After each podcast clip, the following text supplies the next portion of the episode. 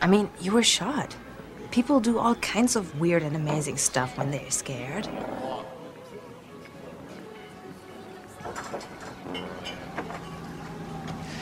I can tell you the license plate numbers of all six cars outside. I can tell you that our waitress is left handed and the guy sitting up at the counter weighs 215 pounds and knows how to handle himself. I know the best place to look for a gun is the cab of the gray truck outside. And at this altitude, I can run flat out for a half mile before my hands start shaking. Now, why would I know that? How can I know that and not know who I am?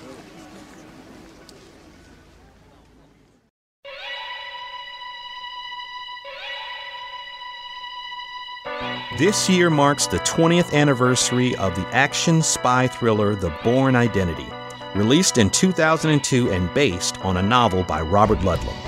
It tells the story of an injured spy who suffers from amnesia and has to piece together what used to be his life and his troubled past.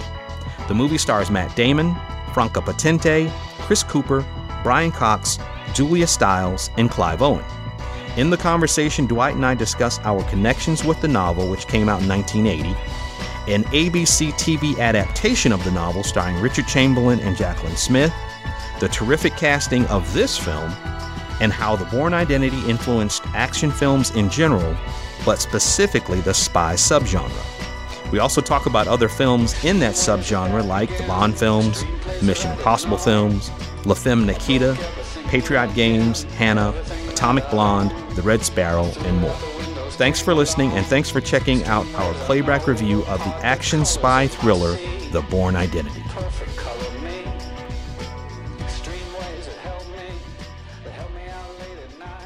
So, D, were you were you aware of the uh, the Bourne books before you saw the film? And if so, had you had you read them? Yeah, I was aware of them because we used to sell them in the bookstore. You know, they were they were you know, like big sellers in the bookstore. Okay. And um, I hadn't read them because it really wasn't my, my cup of tea. They were they were a little too thick for my liking. Unlike your women, you're right. but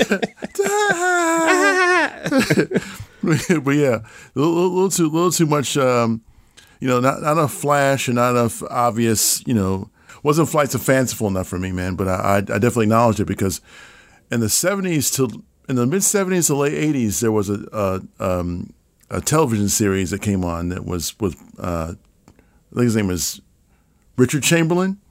It was yeah, it was Richard Chamberlain and Jacqueline Smith. Okay, they they were he was he was Bourne at that time, and I thought, wow, this this is kind of cool. So I did watch some of that, but it doesn't anywhere near uh, equate to or, or the visual feast that this is. Yeah, yeah. Now that that series that was actually a a, a three hour movie mm. that came out in eighty eight, I believe. Okay and then they played it on ABC over like four nights, and then broke it into like an hour and a half or whatever, and then broke it into four nights. Wow. Uh, and played it, uh, you know, but I, but yeah, I, I vaguely recall that. Mm-hmm. Um, but I read the Bourne Identity when I was in the tenth grade. Okay. And and like you, it was fine, but it was very kind of you know post Cold War. Mm-hmm. You know, uh, kind of like grown man spy, you know, a spy film. As a matter of fact, I think the character of Jason Bourne in the novel is probably significantly older than Matt Damon was. Which explains why Chamberlain was playing. Yeah, yeah, yeah, mm-hmm. yeah, exactly. You know, he was older than Matt Damon is in, in the 2002 movie, mm-hmm. and Richard Chamberlain was probably 40, you know, at the time. Okay. You know, when he played the character. So I think the character was originally supposed to be much more seasoned. Okay. Um, uh, and, and and tenured uh, than uh, than Damon's character uh, is portraying him to be. Okay, but um, did he did he freeze did he freeze in the same way? I mean, was was the characterization still pretty much the same, or was that some liberties being taken by the writers to make it more mo- modern? So, th- this movie was written by Tony Gilroy, mm-hmm. who you and I talked about this before we uh, we got on the mic. You know, he also wrote Rogue One. He wrote uh, he wrote the new Andor. He's the showrunner of the uh, the new Andor series on Disney Plus. Mm-hmm. Uh, he's written a lot a lot of feature films, but Gilroy said in an interview that I read with him that he never read the novel. Mm. He he still to this day has never read the novel. Wow. Um, this had been optioned by the producer, I believe, Frank Marshall, and they had been in development for a long time. And you know they had a version and it didn't it didn't pop off. They had another version, it didn't pop off. And then Gilroy got on it, and they just basically kind of told Gilroy what it was about or whatever. And then he created his script and his characters and his story arc from there. And his thing was basically, what if you had amnesia? You know, you had had suffered from severe memory loss. You knew almost nothing about yourself, mm-hmm. but what you did know about yourself scared you. Mm-hmm. You know what I'm saying? Because you have this very kind of lethal skill set, right? And uh, and you know, and you and then you're finding safety deposit boxes with cash and guns and passports and things in Mad it. Mad cash show, mad passport show. it's like wow. So, but see, yeah, so so Gilroy, that was that was his approach to it, and he he I think he um, kind of came up with the story with Doug Liman, the director, okay, of the film, and then that and that's how they got there. But um, this movie was released in 2002, so this is the 20th anniversary of yeah the Bourne Identity. Three sequels. I think the original, the budget for the original was sixty million dollars, and then it made two hundred and fourteen million dollars in the box office. Nice. It's a success. It's not a hit, mm-hmm. but it's a success because if they spent sixty making it, they probably spent another thirty promoting it. Right. Which is ninety, and I guess three times nine is what twenty seven. So it needed to make two hundred and seventy million dollars to be considered a bona fide hit. Okay.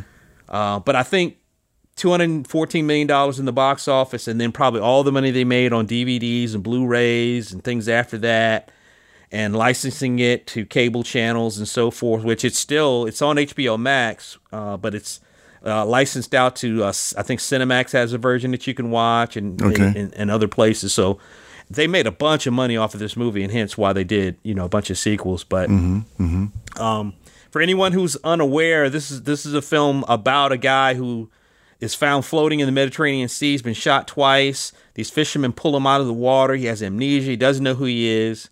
And as he starts to kind of go back over his life, what he, the little bit he does know, he begins to realize that he has this, as aforementioned, very lethal skill set. You know, very lethal set of skills. As, a as very lethal set of skills. Liam Neeson. Liam Neeson.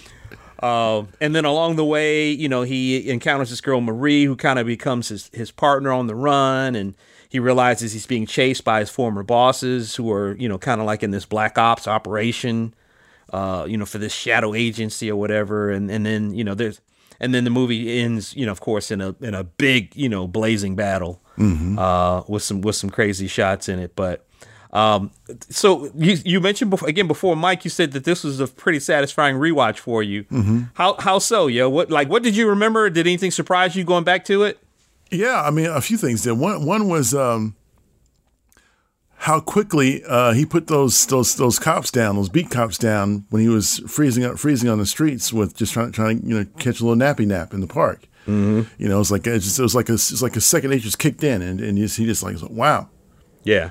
And, and I was like, wow, he did that, man. And and he, and he comes across such a, a, a nonchalant, like nice guy, just a relaxed individual to where, where, where, his, where his training just kicks in because that's that's what they did in, in Treadstone. They they pounded into you, and um, yeah, he he um, really performed very well. Uh, also, I had a little bit of a, a, bit, a bit of acquaintance with uh, uh, uh, uh Franca Potente. I think is how you pronounce her name. Correct. Yeah. And because she, she, had played this this this really interesting uh, German film called Run Lola Run. Yeah. And she was, I mean, and I didn't realize that she spoke, you know, English so well, being you know being naive, I guess uh, you know that she was she really she really fully like like like like blossomed and embraced the character. So the two playing against each other really really made a lot of sense and really worked really well. I think upon the rewatch, uh, the biggest surprise was like um, the staircase scene towards the end. Man, I was like, wow. yeah, yeah. wow. He actually he did that. He did that. So yeah. I, I, thought so too, man. I was, I, I, guess the thing that I really liked about it more than anything else, other than you know the action and the fight scenes, which you know there were quite a few fight scenes that I thought were great. The um, the opening in the park uh, mm-hmm. with the beat cops that you mentioned, you know, where he beats them down. Mm-hmm. Uh, the fight that he has in the uh, in the embassy, and then his escape, you know, scaling down the outside of the building. Yeah, yeah. Uh, in the snow, and then after that is when he encounters Marie, mm-hmm. and then also the uh, the diner scene where he's talking to Marie and he's telling her, you know, how do I know these things? You know, I know the license plates of five cars out in the parking lot. I know that the waitress is left-handed, and Right. uh, I know I know the best place to find a gun is going to be that gray truck out out out back. You know, Right, Like he knows all of these. He paying attention to exits and all of these things. And I was like, oh, that was great because he's telling you more about himself, even though. And you're kind of figuring these things out as he's figuring them out Mm-hmm, Uh, as well. But um, and then also too the um, the fight that he has with the assassin in his French apartment, which the that apartment was laid, yo. Yeah, it was man. It was nice. It was nice. But he fights that guy, and then he ends up basically like breaking his arm and breaking his leg. And he takes a, a ballpoint pen and stabs him in the face with it, and then stabs him in the hand with it. Right. And then the guy, when the guy jumps out the window, Yeah. Rather than tell him more about Treadstone, he, he commits suicide. right? Yeah, he just he commits suicide, and then, and then Marie freaks out. She's like, "Wait a minute, why would he do that? What what's going on? Why would he do that? Yeah, why would someone yeah. jump out? You know, like, and she's basically us in that moment. Like, why would somebody do this shit, yo? Right. Right. Right. Don't you want to live? Yeah. yeah, man. And then of course that car that car chase uh, in her little uh, her little mini mini uh, mini Cooper or whatever it yeah, was That was awesome. uh, was awesome as well. But uh, to your point about the cast though, man, uh, Franca Potente, I remember seeing Run Lola Run back in the 90s Mm-hmm. Again, one of those video store things where you see the cover and you're like, "What is this?" Right. Right. You know, and I remember I rented it and I watched it and I was like, "Okay, this is kind of cool." And then of course, you know, some maybe ten years later, or whatever, she shows up in uh in this movie. Uh, But obviously, Matt Damon plays, you know, Jason Bourne. Uh, Franca plays uh, Marie. Chris Cooper plays Jason Bourne's handler from the kind of the uh, the shadow operation that he was a part of. Right. Uh, Brian Cox is kind of like a, a a suit who's kind of above Chris Cooper. Right. He's he's he's like the he's like a senator that, that, that doesn't want to know the truth about stuff, but he, you know, Right, right, right. Exactly. Right, I, right, I want to get right. stuff done, but I, don't tell me how you did it. right, right. You know. I, I write the checks, but I'm not gonna I'm not taking responsibility for this. You know. Yeah. Right. And then you have Julia Stiles who plays the uh the kind of uh Handler. she's kind of not really a handler. I don't know what you would call her position. Right. She plays uh, Nicolette Parsons, Nikki Parsons, but she's kind of like a uh, an office person, like an admin in a way. Okay. Okay. Although she has some field experience, we find out in one of the later films. And then Clive Owen, who I had never seen in anything before this, you know, plays uh, you know an assassin from the save the same program. Right. The professor. Yeah. Uh, yeah, oh yeah, he was the music teacher. That's right, he was the uh, music teacher, sitting with the kid, Yeah. uh, t- teaching him piano or whatever. Mm-hmm. But um, but yeah, I thought the cast was just really interesting because I became fans. I was already a fan of Brian Cox, you know, from uh, Manhunter and Long Kiss Goodnight and Glimmer Man and stuff like that. Mm-hmm, Um, Stiles I had seen in Save the Last Dance and Ten Things uh, I Hate About You, which is actually very good. okay.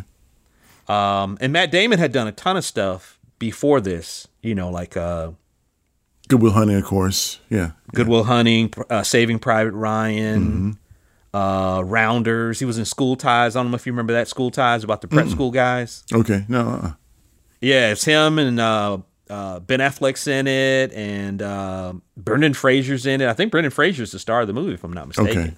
okay. Okay. Is that the one with the, with the, with the, anti-Nazi sentiment that where, where he's Brendan Fraser is, is, is Jewish and, and they persecute him for it? I think so. Like, okay. I think okay. so. I think Okay. so. Yeah, yeah, yeah. I think I think you're right about that. Yeah, I do. I do recall that vaguely. Yeah, and Chris Cooper, who I became a real fan of, you know, he had done like American Beauty, and he was in A Time to Kill, but this one really made me made me a fan of uh, of uh, Chris Cooper. And then D- uh, Doug Liman, the guy who directed the movie, I was I was I was already a big fan of his because again, this is the the '90s going into the 2000s, so he had done uh, Swingers, which I, I loved, and he had also done a movie called Go, which I really loved. Okay. Okay. And so when they announced that he was doing this, I was like, he's going to do an action movie because he's like an indie indie movie guy. I was like, okay, action movie, all right, I guess so. But right. you know, Pulled it off. yeah, he pulled it off and it and it, and it kind of worked. But but anyway, let's let's talk a, little bit about the um the feel of this movie because for me. In a weird way, this movie was kind of a game changer for like the action movies moving that came after it. Very much so.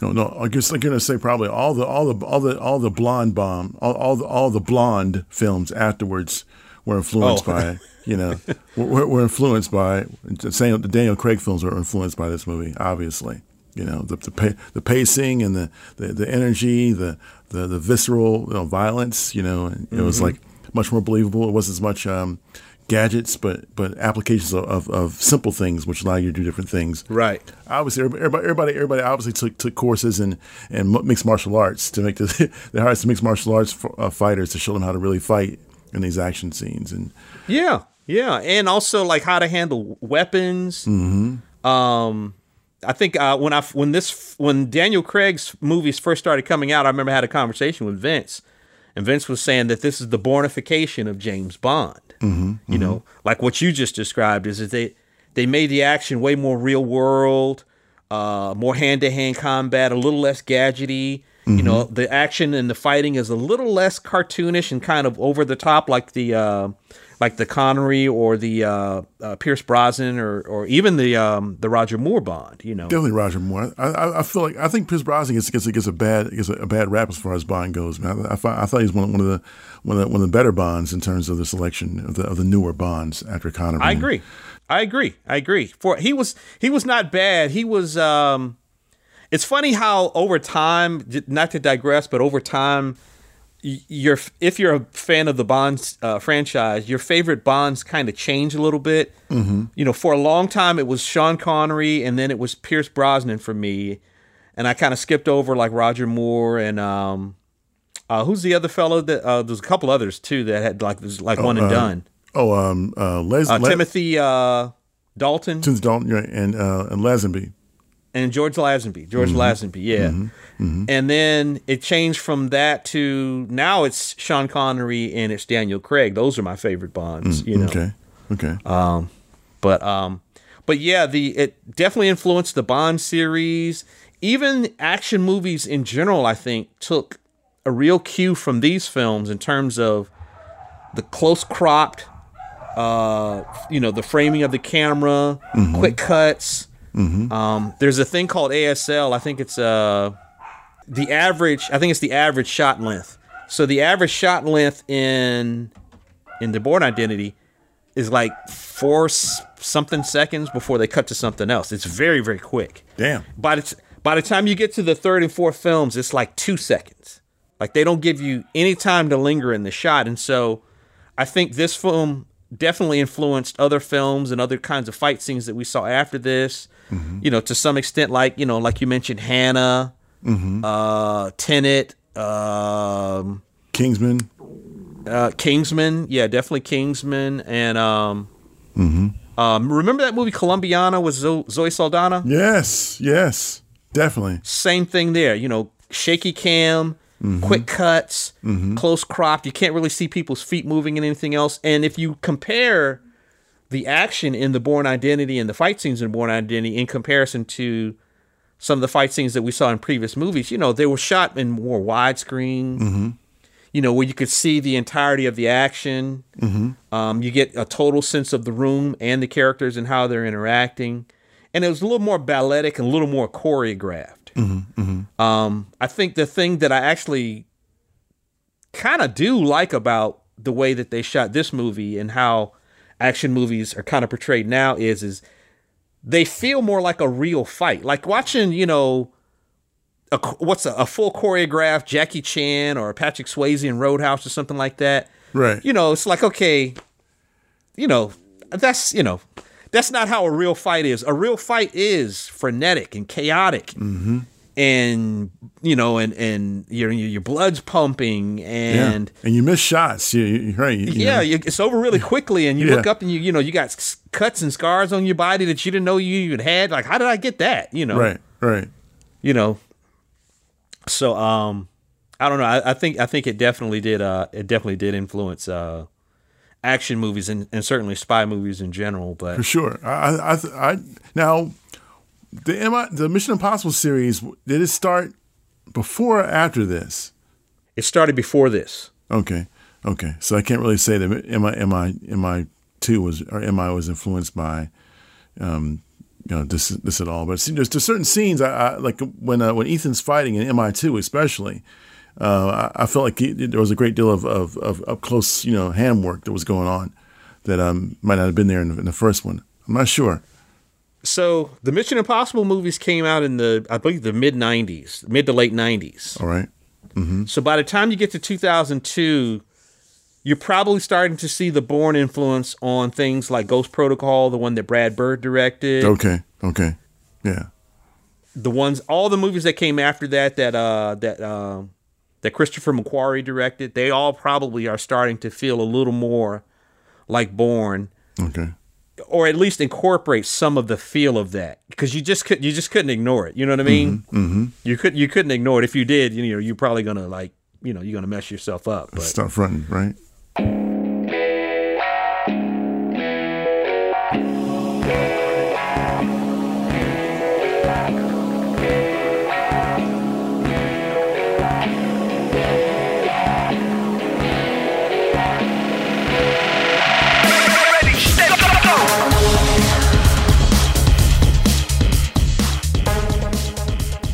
It's funny you mentioned uh, Franca Potente playing Marie in this movie, um, and Run Lola Run, because this movie to me, one of the things I took away from it this recent rewatch is, is it falls right in line with the whole uh, normal, average, everyday person leaves their life and goes on the run with a desperate stranger. Mm-hmm.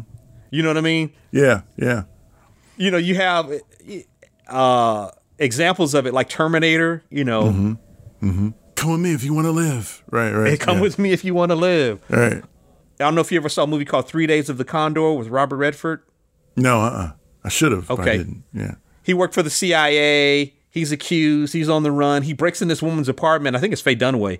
He breaks breaks in this woman's apartment with a gun, and he, you know, and he's kind of threatening her. And then they end up like having a sexual affair, and she runs off to help him. And I'm like, Right. Some dude breaks in your apartment with a gun, and you just Right. you gonna you gonna bone him? Right. you know. um, but uh, uh, other movies like uh, the movie Shooter with uh, Mark Wahlberg. Okay. Yeah. Remember, is- uh, uh, not Rooney Mara, but uh, her sister Kate Mara. Okay. She's the uh, the wife of his ex partner in the mil- who who was killed in the war, and then he goes to her for help, and then she runs off with him and just helps him, even though he's accused of shooting like you know some dignitary or whatever. Right. Right. Um, and also same thing with uh, the movie Most Wanted with uh, Keenen Ivory Wayans, which I still, I still will champion that as a good, bad movie to watch. Good bad movie. it's called a borderline movie. Like it's it's A borderline movie, yeah. Good cheese, as Dexter used to call it. It's, it's cheesy, but it's good cheese. exactly, exactly.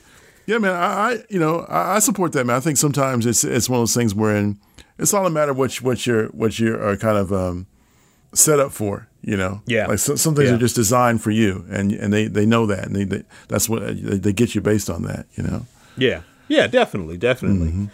What are some of the uh, some of the other movies? I'm trying to think of other movies in the spy genre because I wasn't a big fan of it when I was younger for obvious reasons. You know, Cold War and mm-hmm, mm-hmm. you know, and and it, again, it always felt more like grown man movies as opposed to movies that would appeal to me as a teenager. But then I got into my 20s and my 30s and started to mature and, and maybe get more of a perspective on life and politics and mm-hmm. uh, global politics and you know and how we interact with other countries.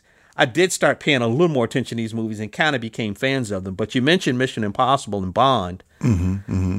Are there some others that are that your fa- your favorites of that kind of uh, fall in? I would say yes, but my, but to, to to kind of reconnoiter what those are, I'd be hard pressed. I know if I saw them on television, I would know them because usually I see them on television. It's like I'm actively looking for them. Right. So it's like I would say like um off the top is another James Bond film is like Skyfall. I love Sky, I love Skyfall, man. I love Skyfall. Okay. I love, I love the theme is just like it's just that that's that's that's old girl at her at her zenith to me, man. She can she can do no do no wrong at that point, you know. Um, Yeah, yeah. Um, what about had did you? What about like Patriot games? Okay. Yeah. Okay. Okay. Yeah. I, I I give that. I give that. Yeah. A, a stab. Yeah. Um, Patriot games will be good. Um, yeah, man. I, I think the spy genre is definitely a, a worthy a worthy genre. One of the things you realize in the in the Bourne Bourne Identity in particular was that whoever he was back then, before before he, before he was became before he lost his memory, he he was very very capable, and and probably one of the best of the Treadstone agents. Mm-hmm. Because when you find out that, of course, that he he um, he not only picked the place, picked the location, and, and picked the time, and all those things, he went through an extreme amount of planning to get to make those things happen. It was like, wow, Yeah. you know, and then to forget it all. And uh, but you realize he was he was even though with the, all the planning that he had, under all the um, indoctrination and all the uh, programming and Treadstone gave them, he kind of became a uh, he, had a he had a heart that was still troubled by the fact that his, the children were playing with their father, so he couldn't he couldn't complete the mission. Oh yeah, yeah, yeah. When he was he had he had set up uh, the actor who plays uh, who plays Wombosi, who actually I know him as Adebisi from uh, the t- HBO's Oz. Okay, okay. If anybody anybody who knows that actor, you call him Adebisi. That's what we all okay, him, Adebisi. Okay. okay. But yeah, Nice. he's on the boat and he's like a uh, he's like a uh, uh, he was the uh, leader of an African country and then he had been he had been uh, exiled Right. and kind of uh, demoted, uh, so to speak. And he's on that boat with his kids, and Bourne sneaks on there to execute him, to assassinate Mm-hmm. him. And then he sees the children around, and then, like you said, he he pauses and has like a moment of, of a crisis or whatever, Mm-hmm. and that's when he catches the two shots in the back and ends up floating in the Mediterranean. yeah, yeah. But um, no, you're you're you're right, man, and um, I think the um, well, here's here's one that you, uh, La Femme Nikita. Oh yeah. Oh come on. Yes, man. That's one of your one of your favorites, The yo. classic. How can I? Uh, yeah, the yeah, the original, the, the French, the French version. You know, how could how could you not? Yeah, it was. Yeah, of course, man. Yeah, La Femme Nikita. Yeah. and, and Slash Point of No Return with uh, Bridget Fonda and uh, Gabriel Byrne. Right, right. yeah, those those those are great films, man. But I mean, I don't see things when I think of spies. That's like that's like espionage laden action adventure. It's the spies. It's not you know. It's not it's like it's not, not like True Cloak and Dagger. Cloak and Dagger to me is like, you know, um, like um, uh, all the president's men kind of sort of. You know what I mean? Like it's not it's not very violent. I know what you, I know what you're saying. Yeah, yeah, yeah, yeah. It's where the where there are puppet masters behind the scenes, and there's a, there's a bigger mystery, and there's like you're saying there is cloak and dagger, and you know there's you know there's illusions and uh and and that sort of thing. I get I get what you mean, and I may be I may be lumping other things into this genre and, and being a bit too broad with it, but no. Um, there's a uh, book that was made into a movie with Gary Oldman called Tinker Tailor Soldier Spy Okay. that came out a few years ago. Spy Game with Robert Redford and Brad Pitt. Okay. Okay. Uh, I think that was Ridley Scott. I think directed that. Um, Atomic Blonde with uh, oh yeah. uh, with uh, Char- Charlize Charlize Theron. Yeah. Yeah. Yeah. Yeah, yeah, and um, uh, James McAvoy, Mm-hmm. uh, Tenet with uh, John David Washington, and uh, uh, oh boy from uh, the Twilight movies, and then Hanna, which we talked about a little bit earlier. Hanna, Right. Which I thought was a great movie, and the series that they did even afterwards was really good. Right. You know, uh, as well. What about Man on Fire, man? Since we're thinking about uh, Ridley Scott movies and not really. So I I thought about that, and that's really more like a revenge thing, like what you're talking about. It doesn't really have the cloak and dagger or the politics involved. It's really more like a revenge. You know, he's definitely like he was an assassin and he worked for shadowy agencies, shadowy agencies. But um, but yeah, it's more of a revenge movie kind of than anything else. But I love it. I still love it though. Um, there's another movie that Ben Affleck did called The Accountant okay. uh, which was pretty good. It was about an accountant who actually has uh, he's on the spectrum. He's he, I think he has Asperger's. okay. Um, the recruit with uh, with uh, uh, Colin Farrell and um, Al Pacino, and then another one, Red Sparrow, with uh, Joel Edgerton, and uh, it stars Jennifer Lawrence, and she plays. It's that classic, you know. She's a young girl brought up in in this Russian school where they teach you how to seduce and how to be like a a Mata Hari or whatever, So, so and how to the black the Black Widow basically is what yeah. kind of yeah, It- Yeah, it's, yeah. it's it, it is basically that it is basically that right. um but yeah those are those are all movies that kind of touch on all of this but i agree with you i think it, when you don't have the politics involved Mm-hmm. it doesn't quite feel like the same thing Mm-hmm. uh as it relates to um uh the spy subgenre or the spy you know action thriller you know that kind of thing but Mm-hmm. um i wanted to ask you a, a question too man about uh uh as we begin to wrap up you know, this movie, you know, again, Matt Damon was known for more indie films prior to this. Mm-hmm. You know, he had done some big films and made some big swings, like you know, The Legend of Bagger Vance, and Oh, you know, that hey, that's what it was. Yeah, it was it was trying to be like an Oscar worthy movie, and yeah, yeah. you know, and then he did, you know, Saving Private Ryan with Steven Spielberg, which was a huge film. Mm-hmm. But he had done, you know, like a lot of smaller films, and so he was considered more for serious acting, quote unquote. But this film gave him a real bankable franchise to attach his name to because he came back to it three more times after this. yeah, yeah. As a matter of fact, he did. So the first one was the Bourne Identity. The second one was the Bourne Ultimatum. Mm-hmm. The third one, I think, was the, the Bourne Bourne Supremacy. The Bourne Supremacy. Mm-hmm. Um, and then the fourth one was Jason Bourne. And before he did the fourth one, because you know there was a long span of time in between the Supremacy and the uh, uh, the Jason Bourne movie. And they asked him in an interview, "Are you going to do another Jason Jason Bourne movie? You going to do another Jason Bourne movie?" He was like, "I think if we do another Jason Bourne movie at this point, it'll be the uh, the Bourne repetition." You know. and you know, some five, six, seven years later, Jason Bourne comes out, and you know that's you know the last film in the franchise, uh, Right. Uh, at least for, you know for now. But What what was so, so then there? But there was another Bourne, but one with uh, Jeremy Renner, wasn't it? Was that Bourne too? now I really like that one. I Yeah. really do like that one. That's the Bourne Legacy, yo. That's the Bourne Legacy, Okay, okay, and um, and I think that's the one that Tony Gilroy he wrote and he directed it. okay, okay.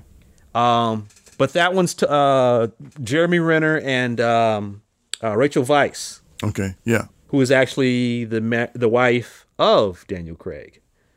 Oh, really? That's right. Yeah, yeah, that's right. Yeah, yeah. Wow, yeah, Yeah. yeah. that's right. I forgot Yeah. about that. Yeah. Yeah, I think she had a baby recently, like at like forty eight or forty nine years old or something. You know, Hey, man, you know, freezing those eggs, man. You know, you can do all kinds of stuff. You know. I, I don't know. I That's- don't know. But anyway, yeah, the Bourne Legacy is is the other film that's not really included in the official, you know, canon of Right, right, right. yeah of the of the Bourne franchise. But but these these movies were really commercially successful for uh for Matt Damon and did a lot for his um it did a lot for his IMDb, his you know his CV so to speak. Mm-hmm. You know that whole you know one for them, two for me. You do one big commercial movie where everybody says, "Oh, he's bankable, she's bankable," mm-hmm. and then you go off and do you know your smaller films that don't necessarily make a lot of money and may even flop, and then you go back and go back to the franchise. Tom Cruise has been doing it for for a long time now. Yeah. Mission Impossible movies, and then he goes back and does you know other things, and Mission Impossible movies, and then he does this mo- other these other things over here, and now he's just given up to I'm just gonna do Mission Impossible movies. That's all I'm really Right. doing. You know?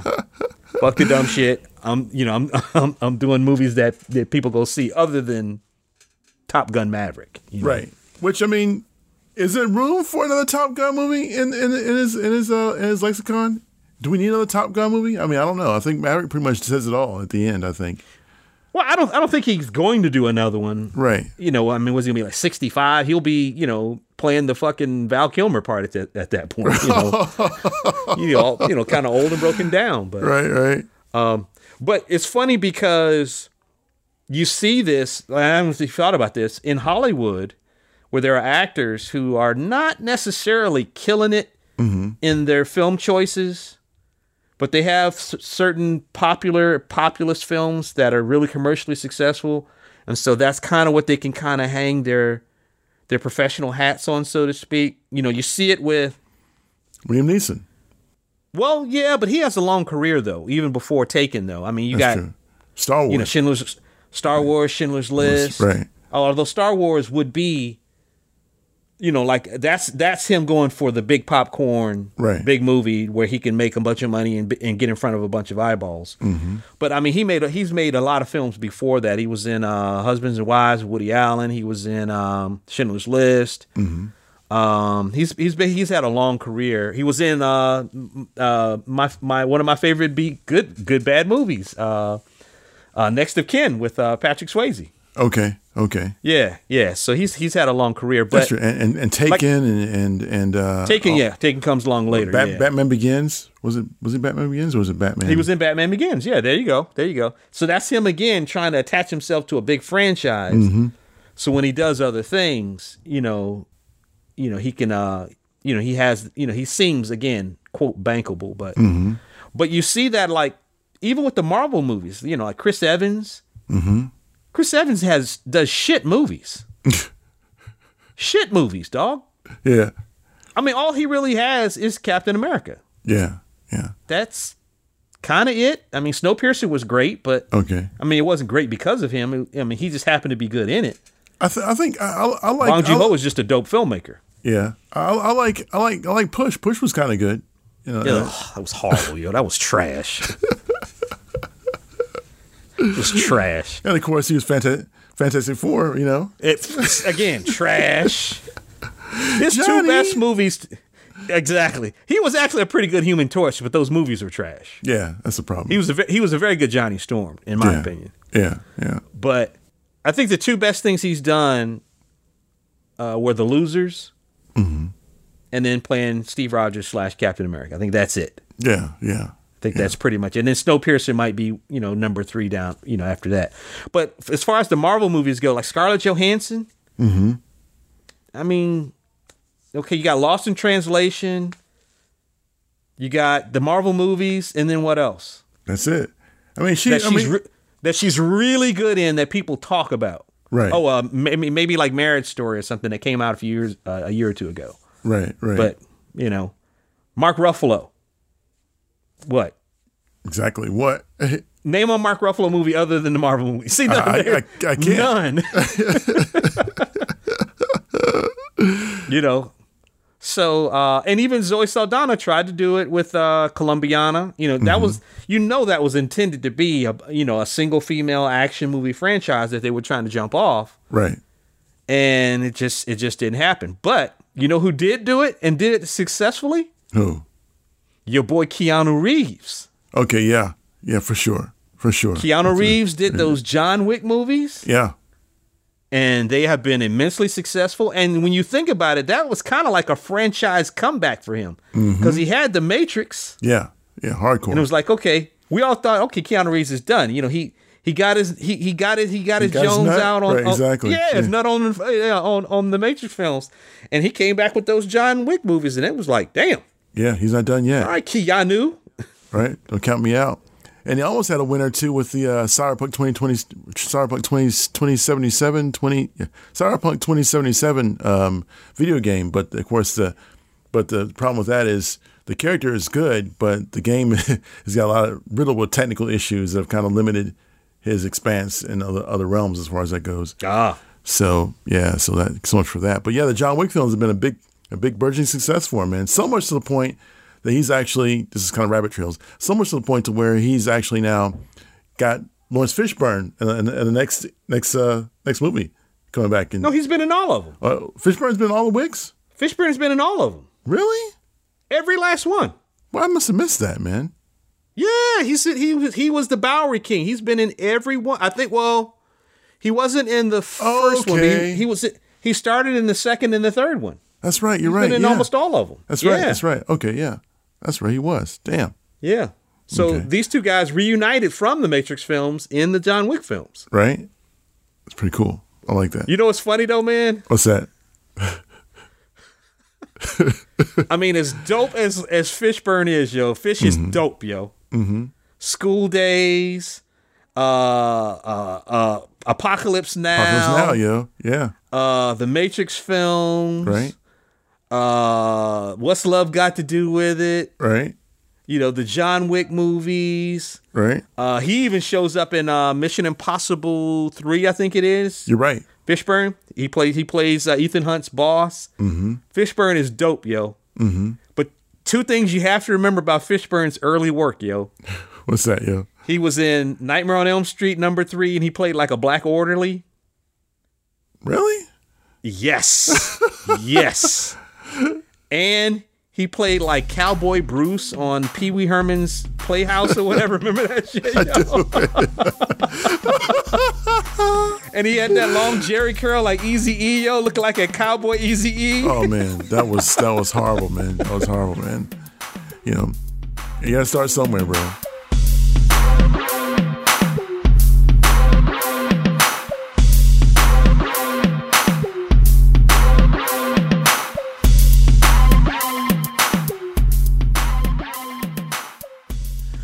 Concludes this episode of Sidebar Forever, hosted by Dwight Clark, Swain Hunt, and Adrian Johnson. You can find us online at sidebarforever.com. Any emails or questions can be directed to us at sidebarforever at gmail.com. And also, subscribe to us on social media.